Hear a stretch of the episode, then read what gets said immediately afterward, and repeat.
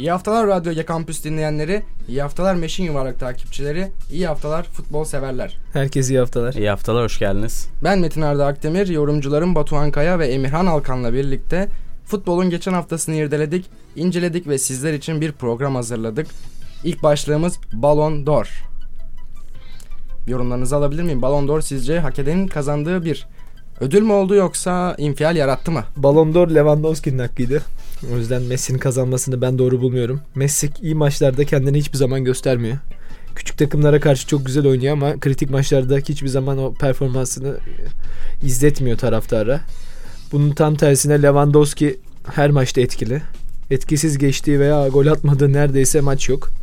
O yüzden Lewandowski hak ediyordu ama e, Messi'nin büyük lobisi yine ilk başındaydı. Messi'ye götürdüler bir şekilde balonları. Ben öyle düşünüyorum. Batuhan sence abartı mı ee, Emirhan'ın yorumları? Yok abartı değil kesinlikle değil. Ballon d'Or Messi için ödül almış olsa da Lewandowski için bir cezaydı. Yani tekrar biz e, Avrupa'da o kırılmayan Ronaldo ve Messi etkisini gördük aslında. Bu oyuncuların e, yaptığı şeyler tabii ki de mükemmel, mükemmel üstü şeyler Ronaldo ve Messi için konuşuyorum ama Lewandowski'nin de bu sene Messi'den kalır yanı yoktu. Hatta daha daha iyiydi, çok daha iyiydi Messi'den ki e, her ne kadar Lewandowski Bayern Münih'te yıllardır işleyen bir sistemin üstünde e, üstünde olsa da o sistemin çok önemli bir parçası olsa da kesinlikle e, Messi'den kalır yanı yoktu. Aksine Messi e, bu sene özellikle birçok maçta biz onun e, eski etkisine bırak e, fark yaratan bir etki dahi göremedik Messi'de ve e, bence hatalıydı. Ödül Lewandowski'ye gitmeliydi kesinlikle. Ben açıkçası e, Messi'de Lewandowski'de kazansa aynı şeyi düşünecektim. Benim favorim Jorginho'ydu. Euro 2020'yi kazanmakla kalmadı. Şampiyonlar Ligi'ni de kazandı. Ve bu iki takımın da en kilit oyuncusu oldu. Ben kazanamayacağını biliyordum. Ee, adil bir oylama olmayacağından emindim. Ancak Messi'nin kazanması bence basında yankılandığı kadar büyük bir olay değildi. Zira istatistiklere baktığımız zaman Lewandowski'den çok aşağı kalır bir tarafı yoktu ve üstelik ölü bir Barcelona'da oynadı bu adam. Futbol sadece istatistik değil ama işte. Kesinlikle. Doğru. Futbol sadece istatistik değil. Bayern Münih'in karşısında hangi takım olursa olsun eğer Bayern Münih Lewandowski ile başlıyorsa Bayern Münih o maça 2-0 önde çıkar. Şimdi bu sorunuza istinaden ben de bir soru sormak istiyorum. Zaten istatistikten ibaret değil. Kabul ediyorum. O zaman bana elle tutulur bir veri vermeniz lazım. Lewandowski ne kazandı kupa olarak? Lewandowski'nin kupa kazanması değil takıma verdiği bence katkı önemli. Lewandowski her maç gol atıyor. Zorlu maçlarda da kolay maçlarda da ama Messi'de ben aynı potansiyeli görmüyorum. O yüzden de ya şöyle aslında e, bence Ballon d'Or'a daha çok takım bazlı olmaktan ziyade bireysel olarak bakmalıyız. Ben e, Lewandowski'nin de Messi'nin de istatistiklerinin başa baş olduğunu biliyorum ama Lewandowski bireysel olarak Messi'nin takımına verdiği katkıdan çok daha fazlasını verdi bence. İşte bu noktada Lewandowski Messi'den ayrılır. Bu sene özelinde konuşuyorum. Yoksa Messi daha önce Ballon d'Or'u defalarca kazandı ve çok çok çok hak, et, hak ederek kazandı. Yedinci kez kazandı keçi evet. bu ödülü ve muhtemelen futbol tarihinde bir daha bu rekor kırılamaz. Çok zor ama e, Lewandowski'nin bu sene bireysel olarak takımına verdiği katkı Messi'ninkinden çok daha fazlaydı. Kesinlikle ben dediğim gibi Jorginho'dan sonra Lewandowski daha sonra da Messi sıralamasını kafamda kuruyordum ama kazanan her kim olursa olsun ben bu kadar büyük bir şaibeymiş gibi ortaya çıkmasına karşıyım. Çünkü gerçekten veriler de ortada, kazandıkları da ortada. Lewandowski şanssız bir bakımdan Polonya ile bir milli takım başarısı kazanma şansı yok denecek kadar az. Ama sonuçta Ballon d'Or alacak kişi bu ödülleri kazanmak zorunda.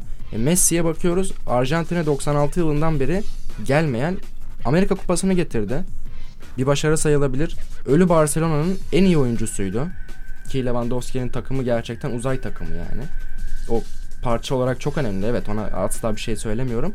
Ama aralarında bu kadar fark bence yoktu.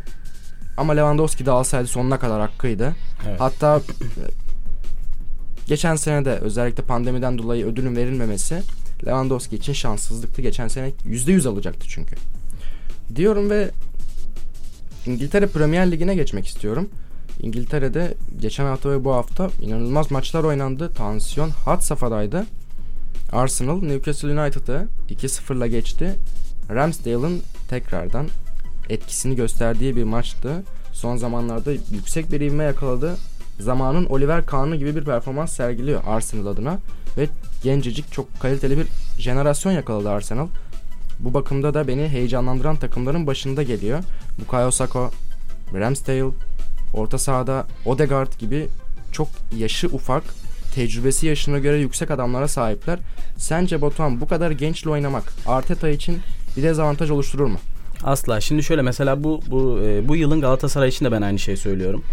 Bu takımlar e, ilk 11'de çok sık şans verdiği, çok sık şans verdiği genç oyunculara sahip takımlar kesinlikle diğer takımlardan birkaç gömlek üstün olacak ileriki yıllarda. Çünkü bu oyuncular tecrübe kazanacak. Bu oyuncular formlarını arttıracak, kondisyonlarını arttıracak, gelişecekler ve e, kaçınılmaz olarak ya çok yüksek değerlere satılıp kulübe inanılmaz bir maddi getiri sağlayacaklar ya da e, o kulüpleri kaçınılmaz olarak başarıya götürülecekler. Bence Arteta doğru yolda. Doğru. Ben de öyle düşünüyorum. O zaman Liverpool Southampton maçına geçiyorum. Liverpool'un yine acımadığı bir rakip vardı karşısında. 4-0 gibi net bir üstünlük kurdular Southampton'a karşı. Bakıyorum şu an notlarıma maç özelinde seninle haftalardır değindiğimiz back performansları bu maça da yüksek bir damga vurdu.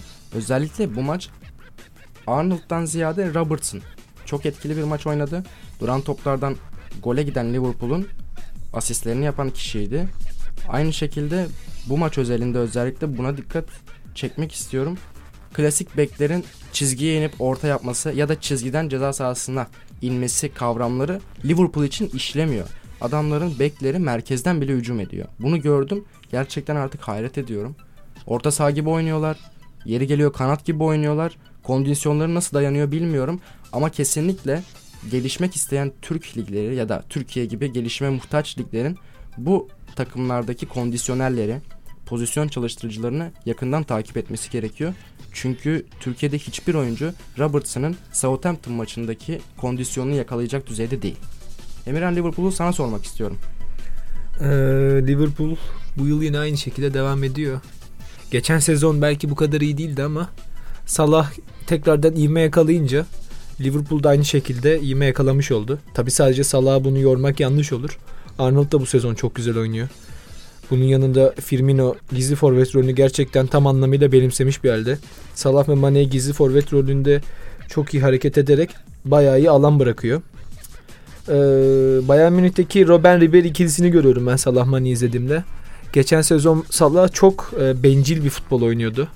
Pozisyonların çoğunu tek başına değerlendirmek istiyordu ama bu sezon e, Mane'ye karşı da o bencilliğini attı. Mane ile birlikte olması gereken şekilde pozisyonlarda paslaşarak skora gitmek için sadece oynuyorlar.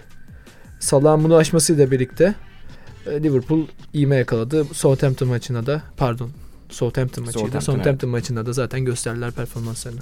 Geçiyorum Crystal Palace Aston Villa maçına. Aston Villa bu sene yakından takip ettiğim bir takım. Biliyorsunuz Steven Gerrard takımın başına getirdiler.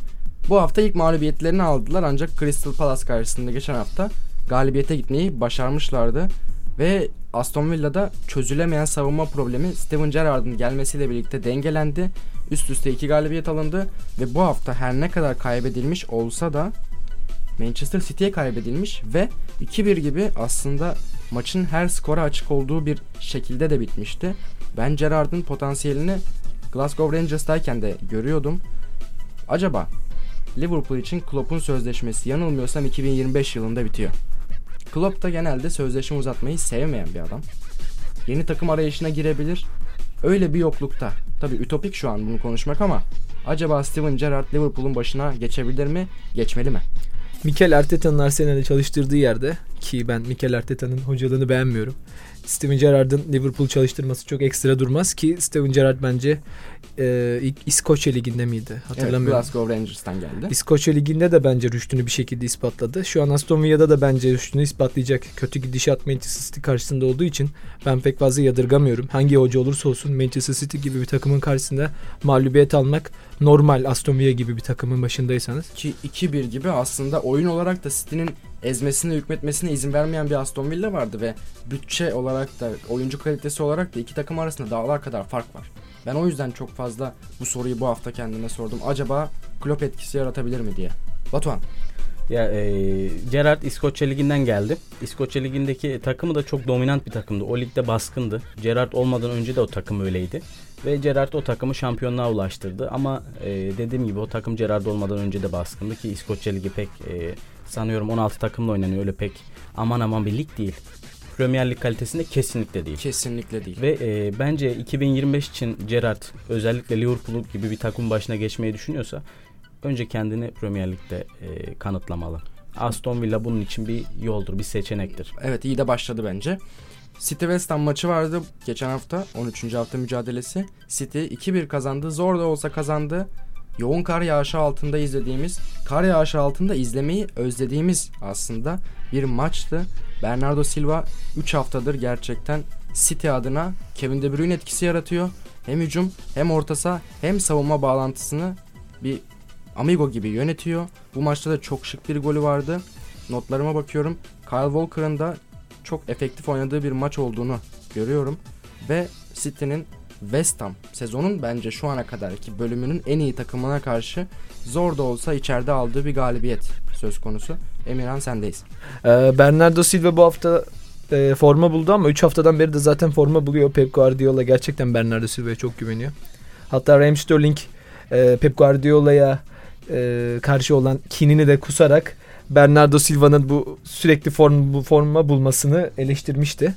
Ama gerçekten de bulduğu formanın hakkını veriyor. O maçta da kendini gösterdi. İkinci bir şey demek istiyorum o maçla ilgili bu arada. O kar yağışına rağmen City'nin bu kadar çok fazla pas yapmış olması ve bu kadar pas yüzdesiyle oynaması nasıl bir takım olduğunun yine bir göstergesidir. Bu arada bunu da belirtmek istiyorum. Onun dışında West Ham e, bu sezon yeni yatırımcısıyla birlikte, yeni milyarderiyle birlikte e, bence güvenmeye başladı kendine. Ki yeni gelecek transferlerle de birlikte bence büyük bir ihtimal ligi domine edecek diye düşünüyorum. Ki şu anda bulunduğu nokta da gerçekten sezon başında kimsenin planlamadığı, beklemediği bir yerdeler. David Moyes yönetiminde gerçekten her takıma sıkıntı çıkartıyorlar. West Ham hakkında şunu da söylemek istiyorum. Bu hafta e, 15. haftada 3-2'lik bir Chelsea galibiyetleri var. Ama size ben hem yayın içinde hem yayın dışında boşuna övmüyorum bu takıma. Söylemiştim. Yani her Allah'ın günü takip ediyorum artık. Çünkü gerçekten çok potansiyelli bir takım olma yolunda ilerliyorlar. Ve o haftanın en önemli maçına geçiyorum. Chelsea, Stamford Bridge'de Manchester United ağırladı. Aslında Chelsea açısından sürpriz bir puan kaybıydı. Benim gözümde Chelsea'nin çok dominant oynadığı bir maçtı. Ki Manchester için her hafta aynısını söylüyoruz. Puan aldılar ancak hiçbir sistem varlık gösteremediler. Tamamen bireysel yeteneğe yönelik bir takımdı. Arsenal maçına kadar böyleydi. Yine Ronaldo, yine David De Gea farkını konuşturdu. Chelsea için tekrar söylemek istiyorum sürpriz bir puan kaybıydı. 14. hafta mücadelelerinden benim Premier Lig'de izlemeyi en çok sevdiğim derbilerden biri Merseyside derbisi. Everton içeride Liverpool'u konuk etti. 4 birlik bir skor ben beklemiyordum. Her ne kadar iki takım arasında fark olsa da bu derbi açıkçası bir Galatasaray Fenerbahçe derbisi gibi çok fazla farka müsait olmayan derbilerden biri. Bundan önceki senelerde hep böyle olmuştu. Everton'ın daha dirençli olmasını istiyordum, bekliyordum ama Liverpool acımadı yani. Yine 4 tane attılar. Liverpool'un karşısında daha olsa dayanmaz bu saatten sonra. Şampiyonlar Ligi için de ben sizin tarafa kayıyor gibiyim. Sanki Bayern Münih'e göre daha efektif, daha derli toplu bir oyun anlayışı var gibi Liverpool'un. Bu maçta Henderson Henderson için de şunu söylemek istiyorum öncelikle. Senelerdir şimdi kaç sene olduğunu e, yalan söylerim. Senelerdir Liverpool'da oynayan bir oyuncu ve her sezon sanki yeni bir transfermiş gibi oynuyor. Oynamazsa zaten yollarlar bence çünkü yaşı çok ileride artık. Doğru ama Yaşı yani ilerledi mi? o yaş ilerlemiş yapısına rağmen her sene kendini bu kadar geliştirmesi bence çok takdire şayan bir şey. Lallana bıraktı. Lallana gitti. Henderson Ya. bırakırsa Henderson da gider. Bu, bu aslında Premier Lig'in büyüsü bence. Kante, e, ben dün çok güzel bir şey e, gördüm. Lampard'ın bir anısını anlatıyor. 105. dakikada Kante yanıma geldi. E, ben bittim artık yapamayacağım dedi. Sonra topu almak için 50 metre depar attı diyor. Kante için Frank Lampard. Chelsea'de teknik direktörlük yaptığı dönem için konuşuyor. Bu Premier Lig'de var. Bu oyuncular gerçekten profesyoneller. Yani profesyonel tanımının tam karşılığı bu oyuncular işte. Şimdi N'Golo Kante için de ama ayrı bir parantez açmak lazım. Adam ciğersiz yani öyle bir onda bir ciğer olmadığına eminiz İnanılmaz yani. bir adam. Bununla ilgili birçok futbolcu yorum yapıyor Kante'nin her yerden çıkmasına sahada. Şunu da abartısız söyleyebilirim. Ben Türkiye Ligi'nde Trabzon'u bir kenara ayırıyorum. Diğer takımların orta saha üçlüsünü alın. Bence o üç kişinin maç içinde yapacağı performansı, koşu mesafesini N'Golo Kante tek başına yapabilir. Bu kadar da iddia ediyorum. Çünkü gerçekten ciğersiz bir adam. Yani ileriye çıkıyor, geriye dönüyor ve hiç gocunmuyor bundan. Zevkle yapıyor aslında. Hani muhtemelen devre arasında falan da o ileri çıkıp geri dönüyordur soyunma odasına Yani gitmek bir, bir yerine. tur atıyordur. Bundan zevk aldığına eminim. Bu haftanın da maçı 14. hafta için konuşuyorum. Manchester United Arsenal maçıydı. United'ın ilk defa beklediğim United gibi oynadığı bir maçtı. Michael Carrick geçen hafta konuşmuştuk ona biraz ayıp etmişim. Bu maçta Arsenal'a bir sistem yükledi ve gerçekten çıkışta ivmede olan Arsenal'ı Manchester Old Trafford'da 3-2 yenmiş oldu. Bu maç hakkında yorumlarınızı alabilir miyim? Manchester e, Manchester Arsenal maçı aslında eşit bir maçtı. Ama Manchester United biraz da taraftar desteğini arkasına alarak öne çıkmaya bildi. Ama burada asıl fark yaratan iki kişi vardı ki ben e, buna değinmek istiyorum özellikle. Ronaldo ve De Gea.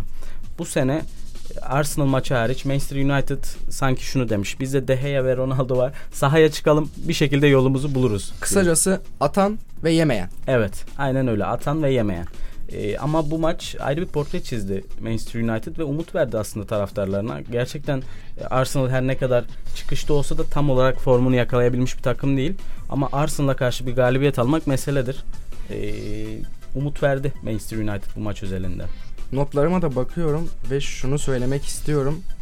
88. dakikaydı artık hepimiz için maç bitme noktasındayken Ronaldo oyuna yeni girmiş 20 yaşında bir adam gibi depar attı. 60-70 metrelik bir depardan bahsediyorum ve bu adam 36 yaşında.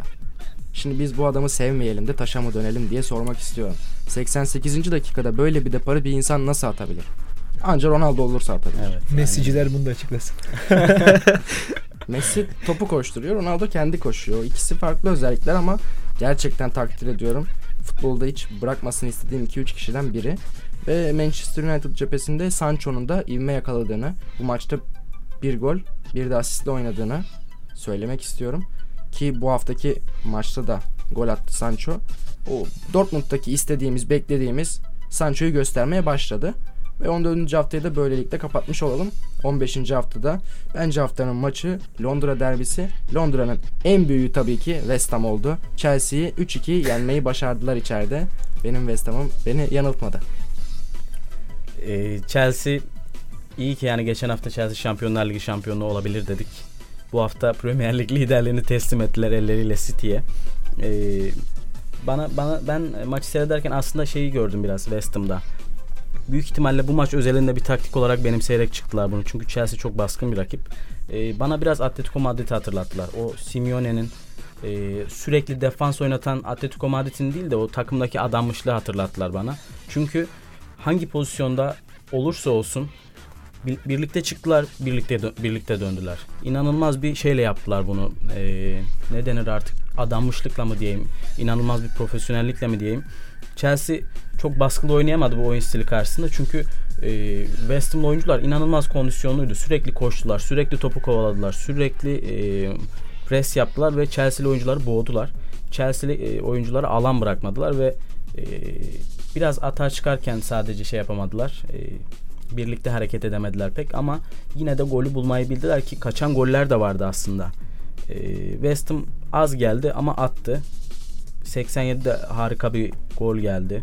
West Ham 3-2'yi buldu. Ee, onun haricinde genelde Chelsea savunmasında ben şu hatayı gördüm. Yan toplarda zayıflar. Ee, West Ham bu açıkları değerlendirmeyi bildi. Bu açıklardan gol atamasa da devamındaki pozisyonlarda çok zorladılar. West Ham özelinde şunu söylemek istiyorum. Yanılmıyorsam bu maçın sonunda David Moyes e, teknik direktör bir açıklama yaptı ki David Moyes dediğimiz kişi 60'lı yaşlarını eritmiş. Yıllardır futbol camiasında hep üst segment takımların ipini çeken, başında olan bir adam. Ve şunu söyledi. Kendimi değiştirdim dedi West Ham'la birlikte. Artık oyuncular için daha fazla konuşuyorum. Oyuncularla daha özel bir ilişki kurmaya yöntendim. Çünkü Klopp ve Pep'i işaret ederek onlar bunu yapıyor dedi. Onların bu kadar başarılı olma sebeplerinden birinin bu olduğundan emin olduğum için kendimi değiştirdim gibi bir yorumu vardı. Bu yaşta bir adamın kendini bu yönde değiştirebiliyor olması da aslında İngiltere Premier Lig'in ne kadar farklı olduğunu göstergesi değil mi? Bizim takımlarımıza bakıyorum. Sergen Yalçın gencecik adam. Yani biraz haksız bir yorum da olacak ama kaybettikleri maçın ardından oyuncularını suçluyor. Evet. Ve bu takım geçen sene şampiyon oldu. Bu sene Şampiyonlar Ligi'nde mücadele etti. Bir de David Moyes'a bakıyorum. Beklenmedik bir takımla ilk 5'te karşısına geçen her takıma büyük sıkıntılar yaşatıyor ve diyor ki ben değişiyorum. Değişmek Çünkü istiyorum. Beşiktaş'ı Arap bir milyarder almadı ama West Ham United'ı Arap bir milyarder aldı ve David Moyes tutuşmaya başladı. Çünkü yol vereceklerdi David Moyes'a. David Moyes'a yol veremezler. Bu takımı Ve- bundan daha iyi şu konuma kimse getiremez zaten. getiremez. Ama an- kendi zaten daha ilk alındığı zaman Arap milyarder tarafında ilk açıklaması şu oldu. Arap milyarder beni yol yani yeni sahibiyle iyi anlaşacağımızı umuyorum. Yeni bir Newcastle yaratma yolunda ilerleyeceğim diye bir açıklaması vardı Ki bu bu, yönde. sözlerin de arkasını dolduruyor. Evet. çünkü Yani- ya şimdi şöyle bir şey var. Sıralamaya baktığımızda dahi değişimi aslında çok net görüyoruz. Adamlar şu an 4. sırada, 5. sırada ve e, yani ilk 7'nin içindeler. ilk 6 büyükle beraber. Premier Lig'de bu çok büyük meseledir. Bunu son yıllarda yapabilen 3 ya da 4 takım var. Ama yani bu değişimin o milyarderin gelmesiyle olması çok etkileyici ve Tabii ki canım çünkü çok büyük bir kaynak girişi yani o kaynağı değerlendirebil değerlendirebilmek aslında mesele. David Moyes'da da o altyapının olduğunu bize göstermiş evet, oldu. evet. Ve bu sözünü nasıl desteklediğinden de bahsetmek istiyorum. Bowen bu maçta öne çıktı Evet. West Ham tarafında. Artık her oyuncu West Ham cephesinde maç içerisinde kendini gösterebilecek şansı bulmuş David Moyes'den. Kimse korkmuyor. Herkes cesaretli. Futbolcu böyle ortamda kendini daha çok gösterebiliyor. Hı hı. Korktuğu kenarda ona sürekli kızan bir adam olmasındansa kendisine şans tanıyan bir adamın yanında kendisini daha iyi gösterebiliyor. Bowen örneğinden de bunu daha iyi görüyoruz. West Ham'ın şu ana kadarki Premier Lig 15. haftalık periyotta ligin en iyi takım olduğunu söylüyorum ben. Şartları, oyuncuların değeri, oyuncuların kalitesi anlamında. Bunu bozmazlarsa da çok sürpriz olmazsa ben bir ilk 4 görüyorum. Ve Avrupa Ligi'nde de bir şampiyonluk bekliyorum. Çünkü çok ciddi bir rakipleri yok Avrupa Ligi'nde. West Ham bu şeyi veriyor. Bu havayı veriyor gerçekten. Zaten Avrupa Ligi'nde de gruptan birinci çıktılar. Namağlup çıktılar. Ve güle oynaya çıktılar yani. Her maçlarını rahat kazandılar. Newcastle bu hafta Burnley'i alt grup mücadelesi diyeyim artık ben buna. 1-0 yendi. Newcastle için de aslında garip bir sezon oluyor. Yani İlk galibiyetlerini aldılar. ilk galibiyetlerini aldılar. Evet. Doğru söylüyorsun. Ve artık dünya futbol tarihinin en pahalı takımılar, takımları. Ve, ve küme düşmek üzereler. Gerçekten garip onlar için de ve aslında küme düşecek bir kadrosu da yok Newcastle'ın. Evet. Ama e, Newcastle hiç iç açıcı değil. Gerçekten oyun anlamında hiç e, bırak keyif vermeyi kesinlikle sonuca gitmekten çok uzaklar. Ama oradaki bu çalkantının sebeplerinden biri de bence bu satış. Sezon başlar başlamaz olması oyunculara da büyük psikolojik baskı yükledi. Evet evet. Artık herkes diğer sene bu takımda olamamaktan korkuyor. Çünkü artık dünyanın en pahalı takımısın. Hı hı. Herkes bu takımın bir parçası olmak istiyor. Bu da bence oyunculara, teknik direktöre, teknik heyete büyük baskı yüklüyor. Bu satış bence yanlış zamanda oldu. Diyorum ve Southampton'ın Brighton'la 1-1 berabere kaldığı maça geçiyorum. İki orta düzey takımın mücadelesiydi. Brighton için her zaman beraberlik takımı olduklarını söylemiştik ki bu maçta da galibiyete yaklaşmış olsalar dahi yine berabere kaldılar. Şaşırtmadılar beni. Beni şaşırtan maçsa Liverpool Wolverhampton maçında Liverpool'un sadece bir golle ve zorlanarak kazanmış olmasıydı.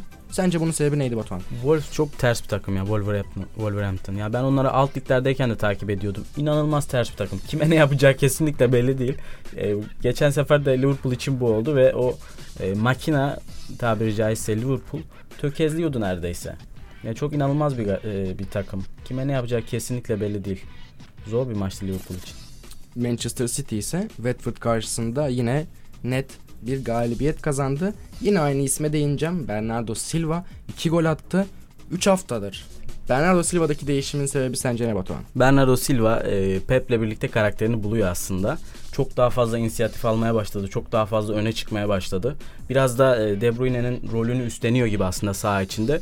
Ve e, City yeni bir e, göbek kazandı ki bu harika bir şey. Zaten olanın da üstüne koydular ve inanılmaz bir kadro derinliği yaratmaya devam ediyorlar. E, Watford City maçı rutin City maçlarından birisiydi. City baskılı oynadı. Her ne kadar o boğucu oyununu oynamasa da çok üstüne gitmese de Watford'un yine de baskılıydı. Ee, Biraz daha kanatlara yığdılar oyunu. Ee, Göbekler de şaşırtıcı şekilde özellikle kanatlara geçtiler. Ee, 3-1 bitti maç. Bu maçta City adına öne çıkan kişi bence Foden'dı. Zaten hakkında şu an söylentiler var. 80-100 milyon sterlin arası Barcelona'ya gideceği söyleniyor bu adamın ve çok genç bir adam. Pep de geçenlerde bir açıklama yaptı ve dedi ki Messi ve Ronaldo'dan yetenekli. İnanılmaz cesur bir söylem bu. Foden artık bilmiyorum belki de gazla e, bir hareket etti ama bu maç müthişti. İnanılmazdı. Aslında sezon başından beri her maç üstüne koyduğunu ben gözle görüyorum. Bu, bu maç inanılmaz fark yarattı. Takımını taşıdı. Yani Grealish ve Laporte biraz daha çaba gösterselerdi bu maç 6 da olurdu 7 de olurdu. Çünkü Foden onlara bu şansı verdi. Aslında Pep'in bu kadar özgür bir söylemde bulunmasını ben şuna da bağlıyorum. City gibi 11 tane süper yıldızla oynanan bir takımda bir kişinin bu denli farkını ortaya koyuyor olması ne kadar yetenekli olduğunu zaten gösteriyor. Evet. Messi'ye baktığımız zaman Barcelona'da tek başına kalıyordu. Hani orada fark yaratmak tam Messi'yi asla yadırgamıyorum ama nispeten City'de fark yaratmaktan daha kolay. Evet çok doğru. O yüzden ben de Foden'ın gelecek yani sü- süper yıldızlarla dolu bir kadroda kendini göstermek istiyorsan fark yaratma, fark yaratmalısın. Yani ciddi bir fark yaratmalısın ki insanlar seni görsün. Çünkü yanındaki adam senin o maç yaptığın inanılmaz şeyi herhangi bir maç yapabiliyor. Evet. O 15. haftanın kapanış mücadelesi de benim ikinci takımım. Aston Villa Leicester City arasındaydı. Steven Gerrard beni yine yanıltmadı. Leicester zorlu. Leicester'da karşı Aston Villa 2-1 üstün geldi. Konsa bu maçta aslında Aston Villa adına 2 gol atarak maçı getiren adam oldu. Ve ben Steven Gerrard ve Aston Villa cephesinden diğer haftalarda bu çıkışın devam etmesini bekliyorum. En kötü ilk 10 potasına girip Avrupa kovalayacaklarını düşünüyorum. Gerrard bence Leicester City'yi çok çok iyi analiz etmiş. Önceki maçlarda da Leicester City yan toplarda çok zayıftı. Muhtemelen Gerrard bunu bilerek sahaya çıktı ve gelen iki golde yan toptan da hatta bir gol daha vardı iptal edilen. Gerrard bunu bilerek çıkmış ve Leicester'ı knockout etti. Yani oyun anlamında eşit bir maçtı aslında ama e, iki tane yan toptan maçı bitirdiler. O zaman bu haftalıkta düdük bizim için çalmış oluyor. Programımızın sonuna gelmiş bulunmaktayız. Gelecek hafta özellikle Premier Lig cephesindeki maçların daha da çekişmeli olması umudumuz. Hepinize esenlikle kalın diyorum. Futbolla kalın. İyi haftalar. İyi haftalar futbolla kalın.